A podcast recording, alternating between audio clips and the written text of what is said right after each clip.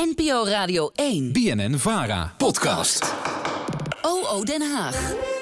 Elke dinsdag gaat onze Haagse redactie op zoek naar het antwoord op een politieke luisteraarsvraag. Deze week ging onze eigen politieke redacteur Anna Plezier langs bij Hans Velbrief, die Tweede Kamerlid is voor D66 en demissionair staatssecretaris van Mijnbouw. Zijn die twee petten, Kamerlid en bewindspersoon, wel te combineren? De Nieuws-PV. Vraag Aan Den Haag.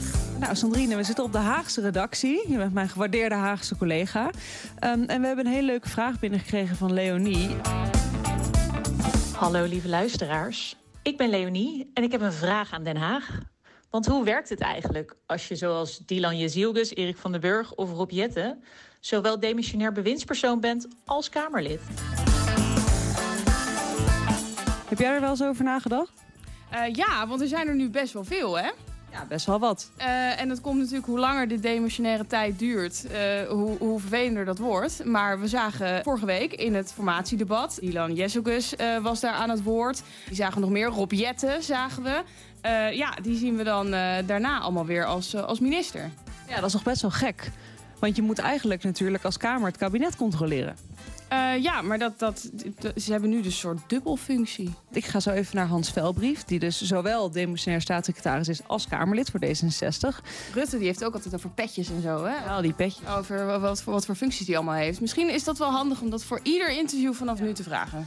Nou ja, jongens, ik ga snel rennen, want de stemmingen zijn bijna voorbij. Maar uh, ik ben heel benieuwd. Ik zit hier in de kamer van Hans Velbrief en u heeft twee functies momenteel. Ja, dat is de tweede keer al. Ik heb dit al een keer eerder meegemaakt dat ik staatssecretaris van Financiën was. En drie kwart jaar ook in de Kamer heb gezeten, in de vorige periode. En nu is het de tweede keer. Beetje gek, of niet? Want aan de ene kant zit u in de Kamer en, en moet u uh, het demissionaire kabinet controleren. Maar u zit ook in dat kabinet. Ja, we zijn het niet gewend hè, in Nederland. In andere landen, Engeland blijft een member of parliament, blijft gewoon member of parliament ook als die in het kabinet gaat. Dus dat kan best. En uh, wij doen ook bepaalde dingen niet. Hè. Rob Jet en ik doen bijvoorbeeld geen commissiedebatten. Of wij, doen ook geen, we gaan geen vragenuur doen waarbij we vragen aan onze eigen collega's stellen. Want Rob Jette is ook nog minister, minister demissionair minister. Voor klimaat en energie. Rob Jette heeft wel het grote formatiedebat gedaan. Dus dat doet hij dan als politiek leider, ja. Snapt u dat het voor sommige mensen, bijvoorbeeld onze vraagsteller, zij vond het een beetje gek. Ze zei: Ik vind het raar dat jullie dan in de dat je dan uh, ja. demissionair bewindspersonen ja.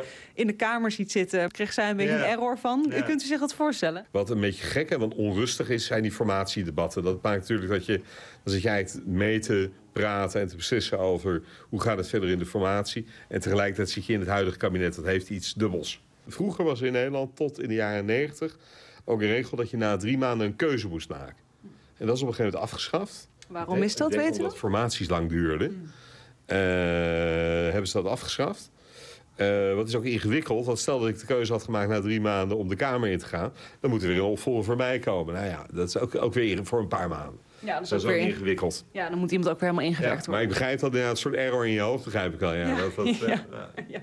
En hoe is het überhaupt nu om Kamerlid te zijn in de tijd dat er geformeerd wordt, dat er een demissionair kabinet is? Uh, ja, het, er staan natuurlijk ook een aantal dossiers in de ijskast. Ja, maar ik um, heb natuurlijk allemaal dossiers. Ik doe vooral Groningen, zoals je weet. En uh, dat gaat gewoon door. Daar zijn we ook niet demissionair. Dus ik bedoel, daar wil de Kamer ook gewoon dat ik vol, voluit doorga. Ja, ja.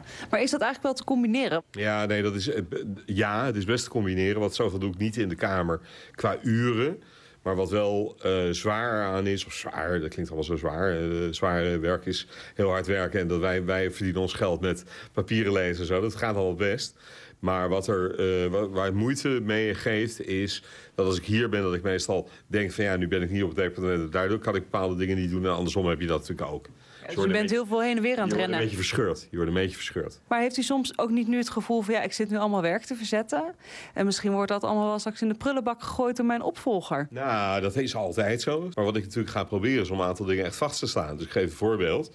Ik wil graag dat de wet die regelt dat Groningen gesloten wordt, het gasveld in Groningen definitief gesloten wordt, wettelijk, wil ik graag nog zelf behandelen. En de Kamer lijkt daar ook tempo mee te willen maken. Dus dat vind ik heel fijn om te doen. En als die wet eenmaal is aangenomen, wordt het daarna toch moeilijk om dat weer om te draaien. Ja. En als u nou zelf bijvoorbeeld een, een wet of een motie of iets dergelijks aan de ene kant indient en aan de andere kant moet verdedigen vanuit uw functie. Ja, maar dat probeer je dus te voorkomen. Hè? Dus daarom doe je ook geen debatten, et cetera.